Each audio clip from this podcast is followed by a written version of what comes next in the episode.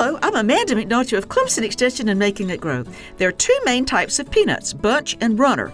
Runner peanuts have long underground stems with shells containing seeds growing the length of that runner, and these peanut plants cover the entire surface of the field. These are the ones I see growing in fields in Calhoun County. Bunch peanuts have their nuts clustered at the end of their underground stems. From a standpoint of production, runner peanuts have higher yields, and almost all peanut butter is made from those. Virginia peanuts are large seeded and selected for a distinctive flavor. They're sometimes called ballpark peanuts and often come at a premium price. In recent years, some are sold as blister peanuts. They're soaked in water and then fried in oil, and once you taste them, you'll probably be hooked. Isn't almost everything better when fried? Funded by South Carolina Farm Bureau and Farm Bureau Insurance.